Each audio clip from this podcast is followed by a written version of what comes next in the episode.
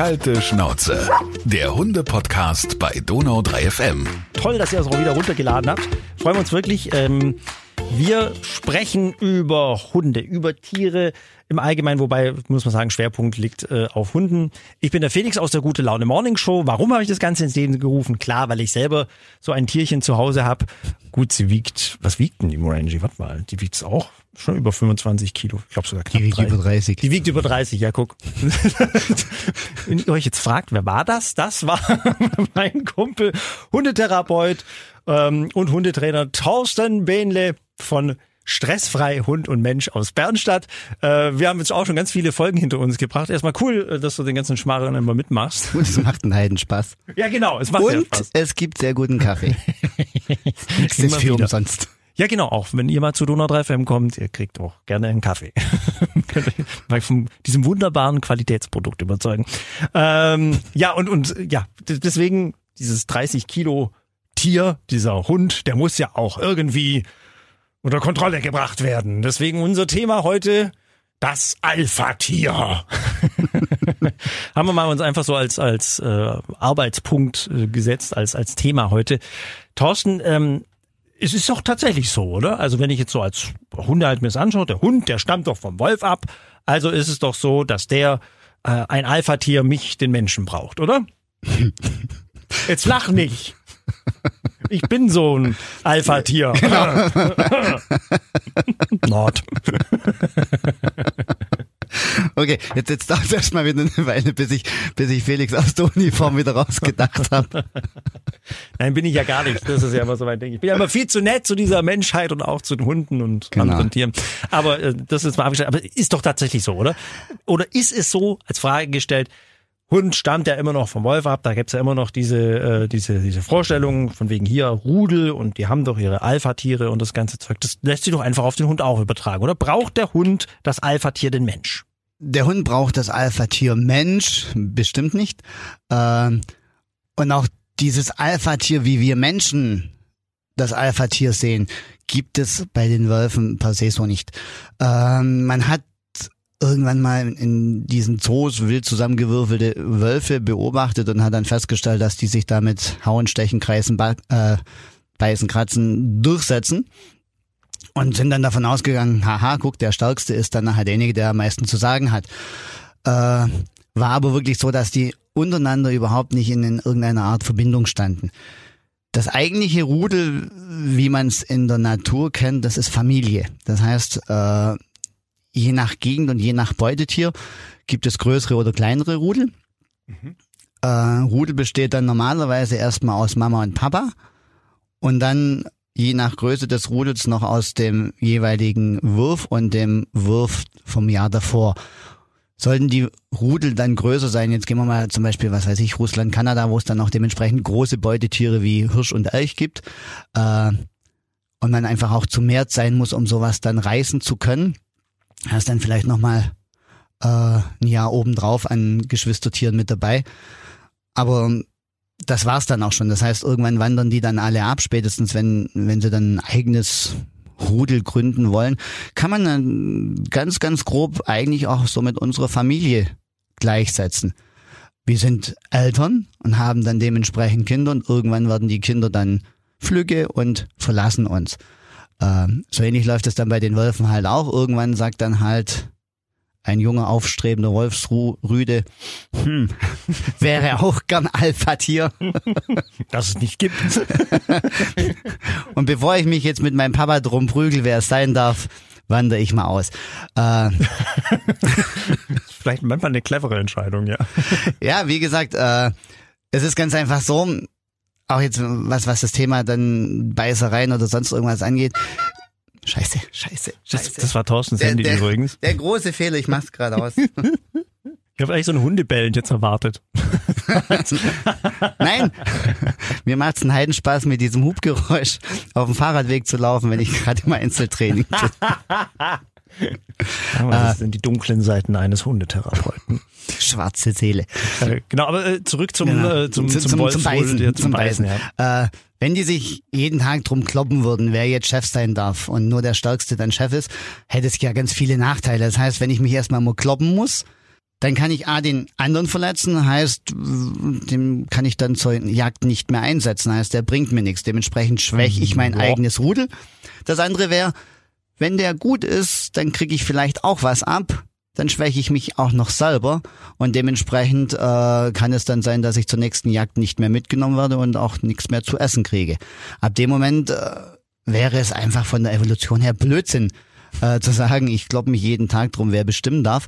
Und zum anderen äh, ist es auch so, wenn, wenn ständig nur der Stärkste das Sagen hätte, der Stärkste aber nachher dumm wie Brot ist und nicht jagen kann und zu blöd ist, seine Nase einzusetzen und dann sagt, ja gut, ich laufe dann halt mal die Spur rückwärts ab und das ganze Rudel müsste ihm folgen, obwohl jemand dabei ist, der es besser weiß kein Tier würde sehenden Auges in, ins Verderben laufen und sagen, ja gut, ich laufe dem hinterher, es ist zwar kacke, was der macht, aber es ist schließlich der Chef, der hat die meisten Muckis. Und von daher ist es auch situationsabhängig, wer jetzt gerade mal ein bisschen bestimmen darf. Also sind das wirklich tatsächlich Familienverbände? Lässt sich das dann auch so auf, auf das Verhältnis von Mensch zu Hund übertragen? Der Punkt ist ja im Endeffekt, der Hund ist ja nicht blöd. Der weiß ganz klar, dass das mir jetzt ein bisschen anders sind als er. Ja gut, manche Hunde vielleicht schon. Und Angie, wenn du zuhörst, ja. Ich bin anders. Nein, äh, aber trotz allem ist es so, dass, dass die Hunde gelernt haben, mit uns zu leben und auch mit uns dann zwar kein Familienverband per se eingehen, aber dann sagen, sie gehen mit uns einen, einen Zweckverband ein. Sie haben ja, sie profitieren ja davon. So sind wir ja überhaupt erstmal auch auf den Hund gekommen. Äh, wir Menschen profitieren ein Stück weit vom Hund. die einen mehr, die anderen weniger. Ich wollte gerade sagen, ich frage mich tatsächlich manchmal wirklich, für was ist mein Hund da? Der macht dich glücklich. Das stimmt tatsächlich. Das ist, zu dem Entschluss bin ich auch gekommen, er ist dazu da, um einfach so ein Soul Dog, ja, das ja. habe ich das genannt. Das ist Ähm. einfach für, für, für die Seele gut. Äh, Ansonsten kostet er eigentlich nur und macht Dreck. Jetzt mal böse gesagt. Nein, das ist natürlich total stimmt. herzlos und gemein. Aber es ist halt so. Und es ist wissenschaftlich erwiesen, dass Hunde uns gut tun. ja? Ja, allein dieses jemanden angucken und mit dem kuscheln können und mit dem zur Not auch mal seine Sorgen teilen können, indem man drüber redet. Dieses Kuscheln, dieses, dieses Nähe haben, das schüttet Oxytocin aus und das ist so unser Kuschel- oder Wohlfühlhormon. Und dementsprechend geht's uns dann gut. Es gibt doch nichts Schöneres, wenn man jetzt, was weiß ich, von einem verregneten Herbsttag nach Hause kommt, total durchgefroren und dann kommt ein noch trockener, fröhlicher, glücklicher Hund auf einen zu und guckt einen mit diesen ganz netten Augen an, so, fütter mich. Man kann es ja dann auch anders übersetzen. Nein, nein, tatsächlich. Ein, ein liebevoller Blick und zack geht einem doch das Herz auf und wenn man dann noch über, durch dieses weiche Fell durchknuddeln kann, äh, dann passt doch die Welt. Da kann der Chef vorher noch so gemein gewesen sein. Ab dem Moment geht's mir erstmal wieder gut. Würdest du also sagen, dass äh, sich dieses Alpha-Tier-Gehabe, was ja immer noch viele denken, dass sie dass ihrem Hund gegenüber sein muss, dass, dass das veraltet ist oder dass man das nicht anwenden sollte? Es ist komplett veraltet. Es gibt mittlerweile ganz viele Bücher, wo es dann auch drinne steht und ganz viele renommierte Wissenschaftler sagen auch jedes Mal wieder, das war früher mal eine Annahme, die hat man revidiert. Es gibt kein Alpha-Status per se aufgrund von Macht, Geschrei und Gewalt. Im Endeffekt fragt euch doch selber mal, wenn ihr jetzt einen Chef habt, der von nix einen Plan hat, aber weiß, er kann euch zusammenfalten, wie es ihm gerade passt, weil er euch sonst ja rausschmeißen könnte und ihr dementsprechend äh, von ihm abhängig seid. Ist das ein Chef, den ihr respektiert, den ihr gut findet? Oder wäre es nicht vielleicht ein Chef, der zwar Überstunden anweisen kann, es zur Not auch macht, aber nur weil er sagt, es ist jetzt gerade notwendig und er aber eigentlich durch Wissen und Können überzeugt. Wem folgt ihr denn da lieber? Und darum geht's dann auch bei diesem ganzen Alpha-Gehabe. Klar braucht Rudelmeute oder sonst was, also eine soziale Gemeinschaft, braucht ganz klare Regeln, braucht auch dementsprechend Grenzen. Ohne das funktioniert so ein, so ein zusammengewürfelter Haufen überhaupt nicht. Anarchie hat sich leider Gottes ja auch nicht durchgesetzt. Äh, Thorstens alte Punker-Vergangenheit. wobei es sogar ein Stück weit stimmt. bis, auf, bis auf mit der Anarchie. Anarchist war ich noch nicht. äh, nein, vom, vom Grundsatz her ist es ganz einfach so, ohne Regel funktioniert's nicht. Sei es jetzt, ob man auf dem Dorf wohnt, da hat man dann den Gemeinderat und dann hat man den Bürgermeister und dann kommt ja oben drüber dann der Landkreis und was weiß ich. Äh, wir Menschen haben ganz, ganz viele Regeln und ganz viele Grenzen und äh, wir haben auch Leute, die dann dafür sorgen, dass die eingehalten werden. Wenn ich mit 80 durchs Dorf fahre, dann gibt es Geht da nicht. dementsprechend äh, jemand, der sagt, das geht nicht, weil es ja auch Sinn macht. Nicht, weil der nur stark ist und sagt, ich habe gerade Lust, das zu sagen, sondern weil es einfach Sinn macht, weil es da ja dann kleine Kinder gibt, die das vielleicht nicht einschätzen können. Und das ist einfach gefährlich. Und dementsprechend braucht man da dann auch diese Regeln und Grenzen. Und man braucht zur Not einfach auch jemand, der sie dann durchsetzt, weil wenn man merkt, die Grenzen sind ein Witz, dann werden sie auch von dem einen oder anderen eventuell überschritten. Äh, die Frage ist natürlich dann immer, wie setze ich es durch und äh, was für ein Lerneffekt ist da dahinter. Aber vom Grundsatz her, das, was wir Menschen unter diesem typischen Alpha-Tier verstehen, das ist doch im Endeffekt nur irgendjemand, der sich mit Muskelkraft gegenüber anderen durchsetzen kann. Ja. Und das gibt es einfach nicht, sondern es ist immer das Wissen, das Können und das Wohl der Gruppe. Äh, der, der das am besten im Auge hat, der ist dann im Endeffekt so der geborene Anführer. Mhm. Aber das gibt's dann schon noch, oder? So eine Hierarchie gegenüber vom Hund, oder? Dass, dass Ja, der klar vielleicht denkt, äh, ich, ich bin jetzt dem nicht irgendwie übergestellt. Weil ich kann mir ja vorstellen, das kann ja auch richtig zum Problem werden, oder? Wenn der Hund dann denkt, ich bin jetzt hier, ich, ich muss hier übernehmen. Ab dem Moment, wenn der Hund äh, der Meinung ist, aus welchen Gründen auch immer, es gibt ja viele Gründe, warum der Hund jetzt sagt, ich muss jetzt übernehmen. Sei es jetzt drum, weil der es mir einfach wirklich nicht zutraut, dass ich irgendwo Entscheidungen treffen kann und der Hund sagt, okay, dann muss ich halt entscheiden. Äh, oder sei es jetzt drum, dass der Hund ganz einfach versucht, sich ein Stück weit zu verbessern, weil er merkt, hm, das kann ich. Und wenn mein Mensch mit einem Teller mit einem Wurstbrot hier reinkommt, dann kann ich ihn auch davon überzeugen, dass es mir zu geben hat.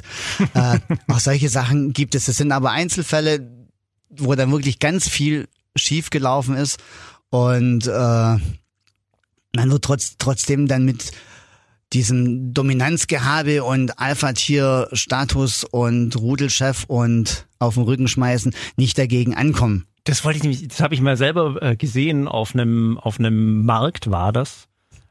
Auf einem Mittelaltermarkt. Da hat Da war das Wissen noch nicht so. Ne, da war ich echt schockiert, weil das, also wirklich ein Beispiel, da liefen äh, Frau mit Hund und andere kamen gegenüber und der eine Hund springt vor und will den anderen packen, ja. Und die Halterin nimmt ihren Hund und also es war wie so ein, wie beim Wrestling, so ein Body Slam, ja, nimmt den so hoch und boah, schon schmeißt den so auf den Rücken, ja, und, und, und der Hund dann auf dem Rücken und sie schreit den an. Also das war brutal. Wird, also du würdest dann sagen, das trägt nicht unbedingt zur besseren Bindung bei, oder? Äh,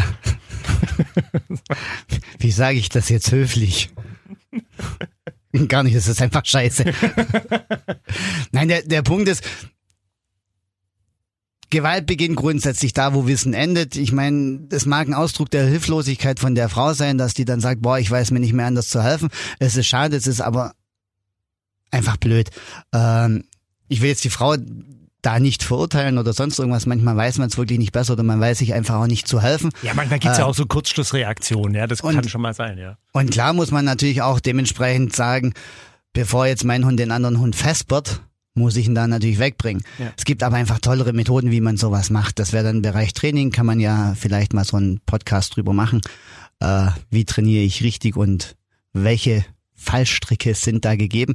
Aber so vom Grundsatz her äh, soll es auch bei den Trainern noch Leute geben, die diese Rudelgeschichte und Dominanzgeschichte und Alpha Wurf und was, schlag mich tot, Hauptsache ich bin mächtig, auf Gedeih und Verderb vertreten und sagen, ja, eine gewisse Härte braucht der Hund und was weiß ich. Äh, nee. Man wird es niemals bei, bei den freilaufenden Hunden sehen, auch wenn das, ähm, oder Wölfen sehen, auch wenn das immer wieder als gern genommenes Beispiel dient, ja, untereinander und die Mama Wolf packt ja das Baby Wolf dann auch mal im Knack und bla bla bla oder beißt ihr in die Schnauze. Zum einen, A, wir sind keine Wölfe und B, äh, ist Strafe immer auch eine, eine ganz schwierige Sache. Das muss ja situationsangemessen sein. Und das, da sind wir einfach überhaupt nicht in der Lage, das vernünftig deuten zu können oder sonst irgendwas.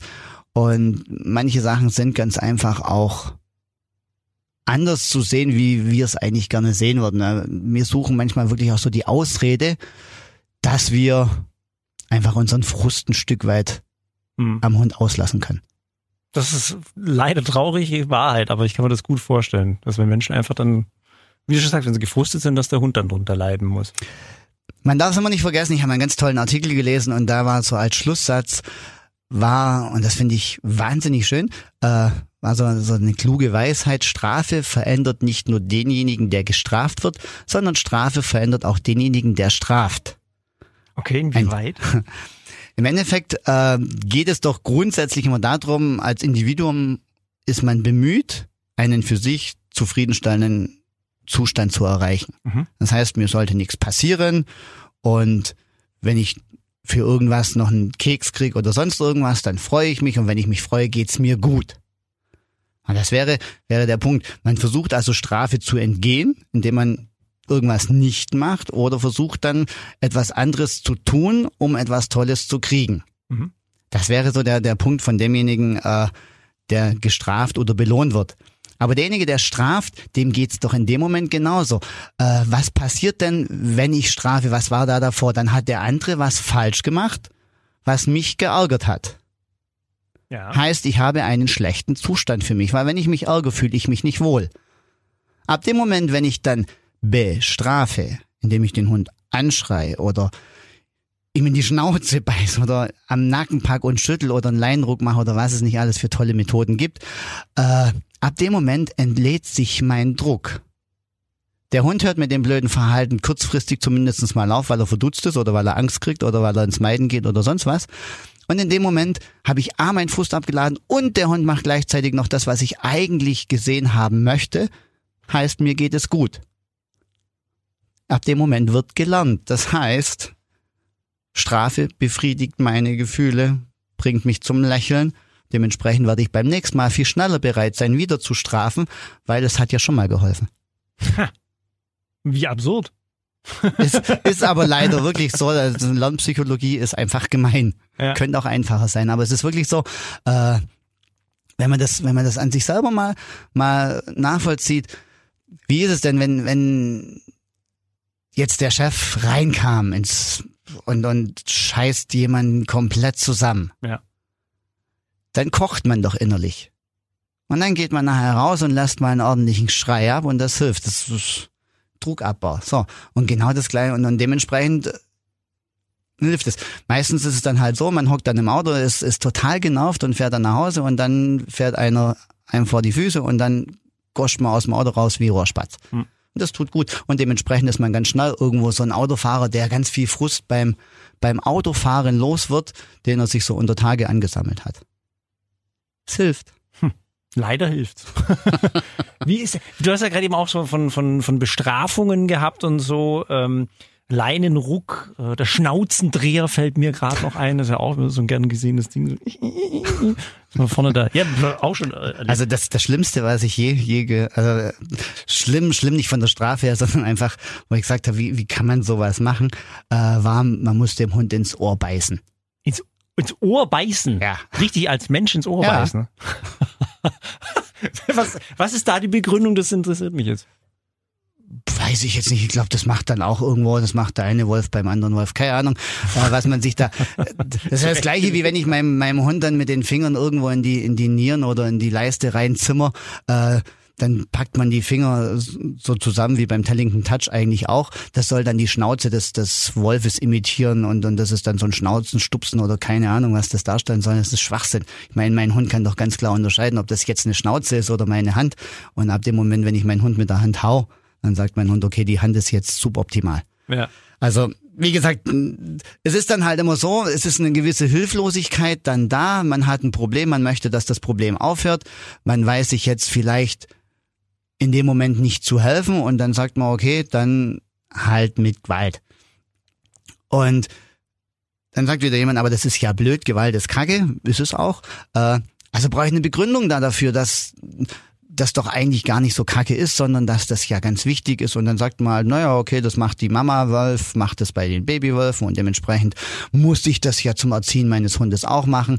Äh, und ja, da, da findet man für jeden Kack findet man was. Ich weiß zwar jetzt nicht, welche, welche Ausre Ausrede dann beim, beim Leinenruck da ist, aber Da gibt's bestimmt auch genügend. Was was, was für, für Folgen hat das denn? Also wenn, wenn, äh, du hast es ja eigentlich schon angedeutet und angesprochen, aber wenn ich jetzt den Hund eben mit diesem Alpha-Tier habe, wenn ich den dauernd strafe. Du hast auch gleich mal gesagt, also Hunde können da richtig, äh, können, können die da Angst kriegen und, und, Ja. und, und Aggressionen aufbauen und alles? Sowohl als auch. Also es ist, es ist ganz schlimm, wenn man wenn man einfach so so wild und und willkürlich auf den Hund einschnauzt und äh, einfach selber auch launisch ist. Wenn man mit Strafe arbeitet, Strafe funktioniert grundsätzlich auch, wenn man es dementsprechend richtig macht. Dazu sind aber ganz viele Regeln einzuhalten, die unheimlich schwer sind einzuhalten und von daher macht es dann schon mal gleich mal Sinn, sich dann nochmal zu fragen, wenn ich schon trainiere, muss ich es dann unbedingt mit Strafe machen, die genauso schwer ist, wenn man es richtig machen will, wie mit Belohnung. Mhm. Äh, aber manchmal muss man halt bei, wenn man belohnungs orientiert arbeiten möchte, muss man sich halt vielleicht vorher ein bisschen mehr Gedanken drüber machen und äh, manchen Leuten liegt es ganz einfach auch nicht oder nehmen wir mal so unsere, unsere schwäbische Mentalität, nicht geschimpft, es gelobt genug. Äh, es hilft dem Hund halt jetzt wenig, also äh, er hätte dann gerne schon vielleicht irgendwas dafür. Und wenn es dann nur ein, ein, ein nettes Lächeln und ein kleines Tätscheln auf die Schulter ist, äh, aber Anerkennung für gute Leistung muss ganz einfach sein. Es dreht sich bei allen Säugetieren erstmal um die Motivation, also die Bereitschaft, überhaupt etwas zu tun. Mhm. Wenn ich keine Motivation habe, mit meinen Menschen zusammenzuarbeiten, dann ist es blöd. So, äh, wenn ich meinen Hund komplett willkürlich behandle, wie soll da dann noch irgendwo Freude aufkommen, dass er dann Bock hat, mit mir zusammenzuarbeiten, wenn er gar nicht weiß, wie ich darauf reagiere? Jetzt Nehmen wir mal so ein ganz billiges Beispiel, was weiß ich, will meinem Hund äh, bei Fußball bringen. Hat mein Trainer gesagt, boah, dann nimmst du ein paar Leckerlis und dann stopfe ich dem Leckerlis rein und dann macht er trotzdem, guckt er mal runter auf den Boden und ich fange dann an und zerr mal an der Leine, machst einen schönen Leinruck und schnauz meinen Hund an. Äh, und dann stopfe ich ihm nachher wieder Leckerlis rein. Dann weiß doch mein Hund überhaupt nicht, wo er dran ist. Mhm. Und dementsprechend wird er beim nächsten Mal Training erstmal sagen, boah, muss ich jetzt echt mit dem schon wieder trainieren. Ab dem Moment kriege ich als Mensch schon wieder schlechte Laune, weil mein Hund, der hat ja gar keinen Bock, der, der ignoriert mich. Das ist ja ranganmaßendes Verhalten. Der will hier schon wieder Weltherrschaft, Dominanz, um der Gottes Willen. Ich verliere meinen Platz als Alpha-Tierchen in Ja. meinem Rudel. Äh, geht gar nicht, also muss ich dem erstmal zeigen, wo der Hammer hängt, dass mein Hund wieder mitarbeitet. Und so kommt man in, ganz schnell in einen ganz blöden Kreislauf rein. Ich wollte sagen, das ist ja wie so eine Spirale, oder? Ja, das leider. wird dann immer noch krasser. Mhm. Und das ist ganz einfach schade. Und ich habe einige Hunde im Training, die dementsprechende Leidensgeschichte mitbringen, wo man dann auch erstmal gucken muss, wo, wo fängt man damit trainieren an. Es gibt ja mittlerweile doch noch genügend Trainer, die zwar auf der Homepage werben mit wir arbeiten gewaltfrei und äh, wir sind die tollsten und dann wird dann doch irgendwo über Schmerz gearbeitet und äh, der Kunde wird dann noch nicht mal aufgeklärt darüber. Wie gesagt, man ich, ich will es niemandem vorschreiben, wie man mit seinem Hund zu arbeiten hat und ich will auch keinem Trainer irgendwo was Böses oder äh, denen vorschreiben, wie sie dann mit den Kunden zu arbeiten haben. Aber ich denke, ein gewisses Maß an Fairness gehört ganz einfach dazu. Und wenn ich über Strafe arbeite, dann muss ich meinem Kunden halt erklären, wie Strafe funktioniert und was passieren kann, wenn man es halt falsch macht. Und ein Riesenfehler ist zum Beispiel, wenn ich die Strafe nicht bereit bin, jederzeit im Entstehen von diesem Fehlverhalten in der angemessenen Härte auszuführen. Das ist schon mal ein Riesensatz, wo ganz viel äh, Fehlerpotenzial drinne steht. Weil wenn ich es nicht jederzeit mache, werde ich total unzuverlässig und mein Hund hat gar keine Chance, das mit, mit dem Fehlverhalten per se zu verknüpfen. Das muss er aber, um zu wissen, dass genau dieses Verhalten ihm die Strafe einbringt. Mhm. Das ist elementar wichtig. So, wenn ich jetzt aber durch die Fußgängerzone laufe und mein Hund bellt einen anderen an und äh, der Trainer hat gesagt, ja, dann kommt halt dieser Fingerstupfer in die Rippen rein und ich mach's dann nicht, weil ich mich dann schäme, weil dann die Leute sagen, boah, hey, wie gehst denn du mit deinem Hund um? Ab dem Moment bin ich nicht mehr zuverlässig für meinen Hund und mein Hund hat keine Chance zu lernen, aha, der andere Hund, den darf ich ja nicht anbellen. Weil mal darf ich bellen, mal nicht. Diese Fingerstupfer so in, in, in Rippe oder in, in Schulter, also das geht dann auch schon eigentlich äh, das, das unter, unter Gewalterziehung, oder wie? Es kommt drauf an, also wenn ich wenn ich's mit einem Finger auf die Schulter klopfe und sag, du hallo, äh, hörst du mich gerade? Ja. Es ist keine Gewalt, aber wenn ich dann halt wirklich also es gibt Leute, die dann schon mit, mit Schmackes dann da reinhauen, äh, dass es dann auch.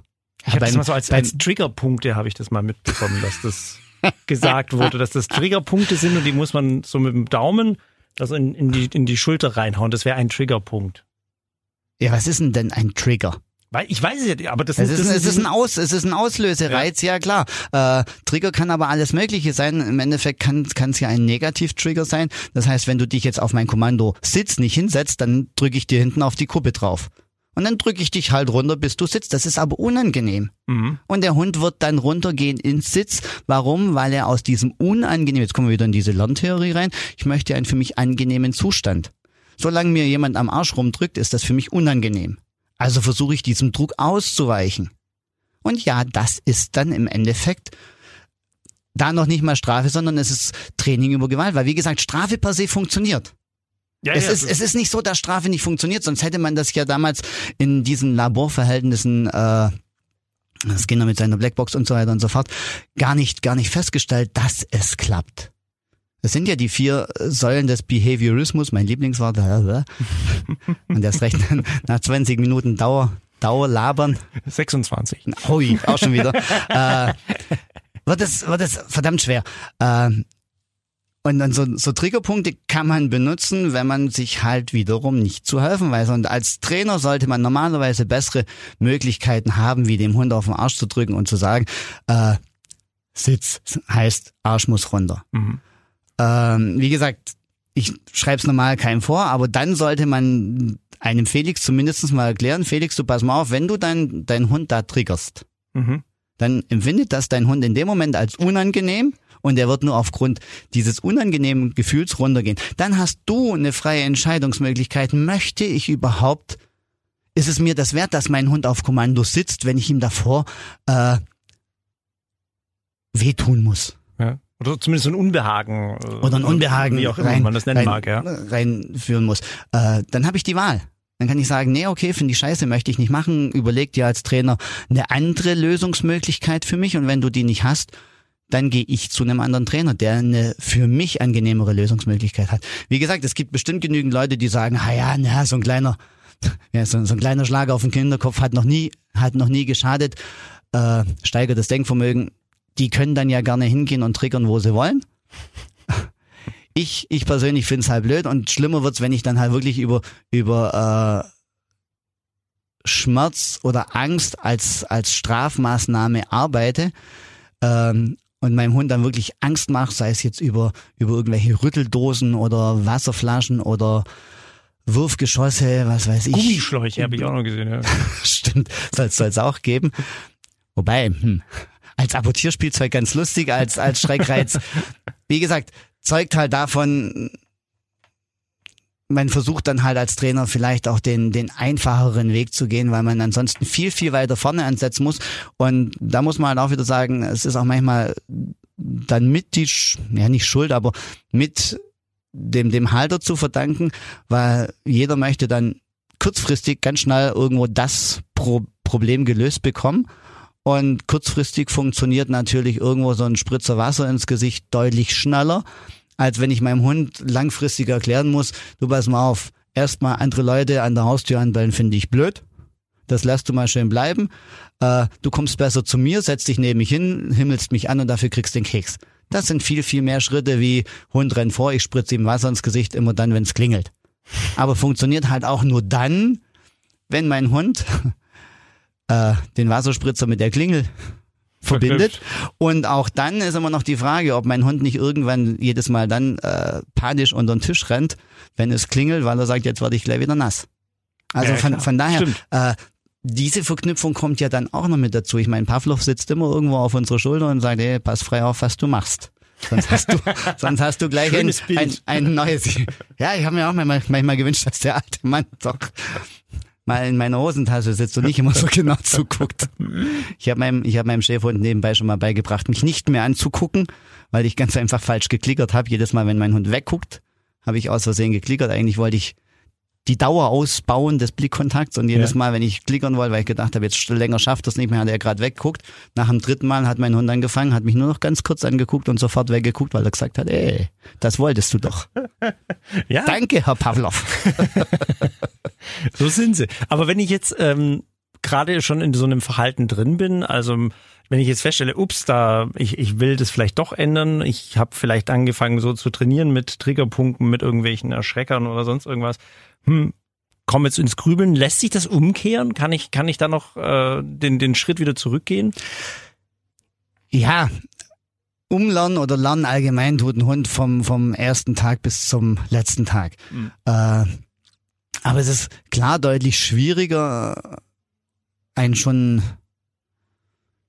schlecht beschriebenes Blatt neu zu beschreiben. Äh, es ist ja am Anfang erstmal diese Angst und diese Nervosität da vom Hund, dass er sagt, ja, ich weiß jetzt nicht, wenn ich das aber jetzt falsch mache oder sonst irgendwas, was passiert dann mit meinem Menschen? Und wie gesagt, es ist ja auch erstmal mit der Mensch, der sich ändern muss. Das ist, man darf nicht vergessen, äh, es ist auch für, für den Mensch nicht so einfach umzulernen und zu sagen, bis jetzt war ich beim, beim Schreien oder Fingerpieksen oder Ohren ziehen oder würgen oder schlag mich tot, Was äh, immer, was, ja. was, was einem gerade so einfällt. Ähm, und jetzt werde ich von, von heute auf morgen komplett anders und beschmeiß dich nur noch mit Leckerlis. A, ein vernünftiger Trainer macht auch das nicht. Und ein vernünftiger Trainer guckt natürlich auch, dass es gewisse Grenzen und Regeln gibt, äh, die der Hund auch einzuhalten hat. Nur wie man sowas aufbaut, ist halt immer das andere. Und ja, dieses, dieses Umdenken von, von mir als Mensch, von ich spritz dich halt mal mit Wasser an zu, nee, ich mache mir vorher mal Gedanken, warum tust du das überhaupt? Ganz viele Leute, die hinterfragen das Verhalten des Hundes ja gar nicht. Hm. Der Hund stürmt zur Tür und bellt, ja warum? Das habe ich ihm doch beigebracht. Weil wenn's klingelt, stürm ich doch auch zur Tür. Ich möchte doch wissen, wer da kommt. Genauso geht's dem Hund auch. Und ab dem Moment rennt mein, rennt mein Hund hinterher und sagt, ja, ich auch, ich auch. Und dann fange ich an und mecker den Hund an und der Hund sagt, na siehst du, du bist ja auch ganz aufgeregt. Ole, ole, dann sind wir mal zu zweit aufgeregt. und dann finde ich das blöd und dann fange ich an, ihn mit Wasser zu begießen. Und der Hund sagt, boah, was bist du eigentlich für ein Fiesling? Und jetzt kriege ich Angst vor dir. So, dann hat mein Hund irgendwann mal Angst vor mir. Und jetzt muss ich ihm erklären, ah, ab heute ist aber ein ganz neuer Tag. Heute bin ich ja wieder der liebe Thorsten. Äh, ich bespritze dich auch nie wieder mit was. Das muss mein Hund mir erstmal glauben und ich muss es auch erstmal wollen. Hm. Und es dauert lang, bis man erstmal selber in die Lage kommt, dann nicht doch vielleicht wieder nach dieser Wasserflasche zu greifen, weil äh, ein Hund zu trainieren, ist ja dann auch immer eine Frage, was, was verstehe ich unter Training?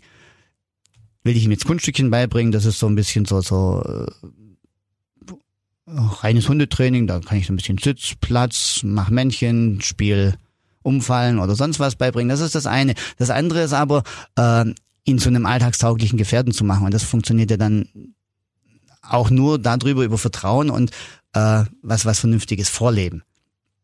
Und das ist nochmal ein ganz anderer, ganz anderer Schuh, äh, wo ich, wo ich dann mir auch ganz genau überlegen muss, was lebe ich jetzt meinem Hund vor? Wie kann ich meinem Hund vermitteln, dass Leine ziehen komplett blöd ist? Wobei der Hund doch nur an der Leine zieht, weil er sagt, boah, hast du gerochen, da vorne ist was ganz was Tolles. Komm, da gehen wir jetzt mal ganz schnell hin.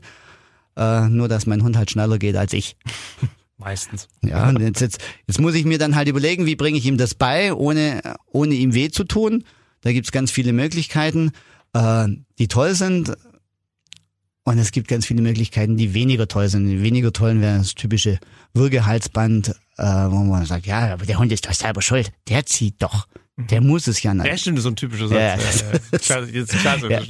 Also ich habe zuletzt habe ich habe ich auch eine getroffen, äh, wo ich etwas etwas erstaunt war. Die hatte dann so einen Nierengurt für den Hund selber gebastelt aus einer Leine, äh, vom Hundetrainer empfohlen. Das tut schließlich nicht weh. Das schnürt dann die Nieren Das ab, oder schnürt die? Nieren ein, das tut sehr heftig weh. Ich habe die Dame dann auch gefragt, ja, wenn dein Hund die ganze Zeit an der Leine zieht und du machst dann diesen Bauchgurt drum und der zieht dann nicht mehr, warum zieht er denn dann nicht mehr, weil der Bauchgurt so schwer ist? Hm, hat die sich überhaupt nicht drüber, gar keine Gedanken drüber gemacht, hat nicht mal hinterfragt, warum man so einen Blödsinn macht. Ich habe ihr dann die Wirkungsweise erklärt. Äh, Seitdem macht es wenigstens nicht mehr und sie trainiert wieder normal.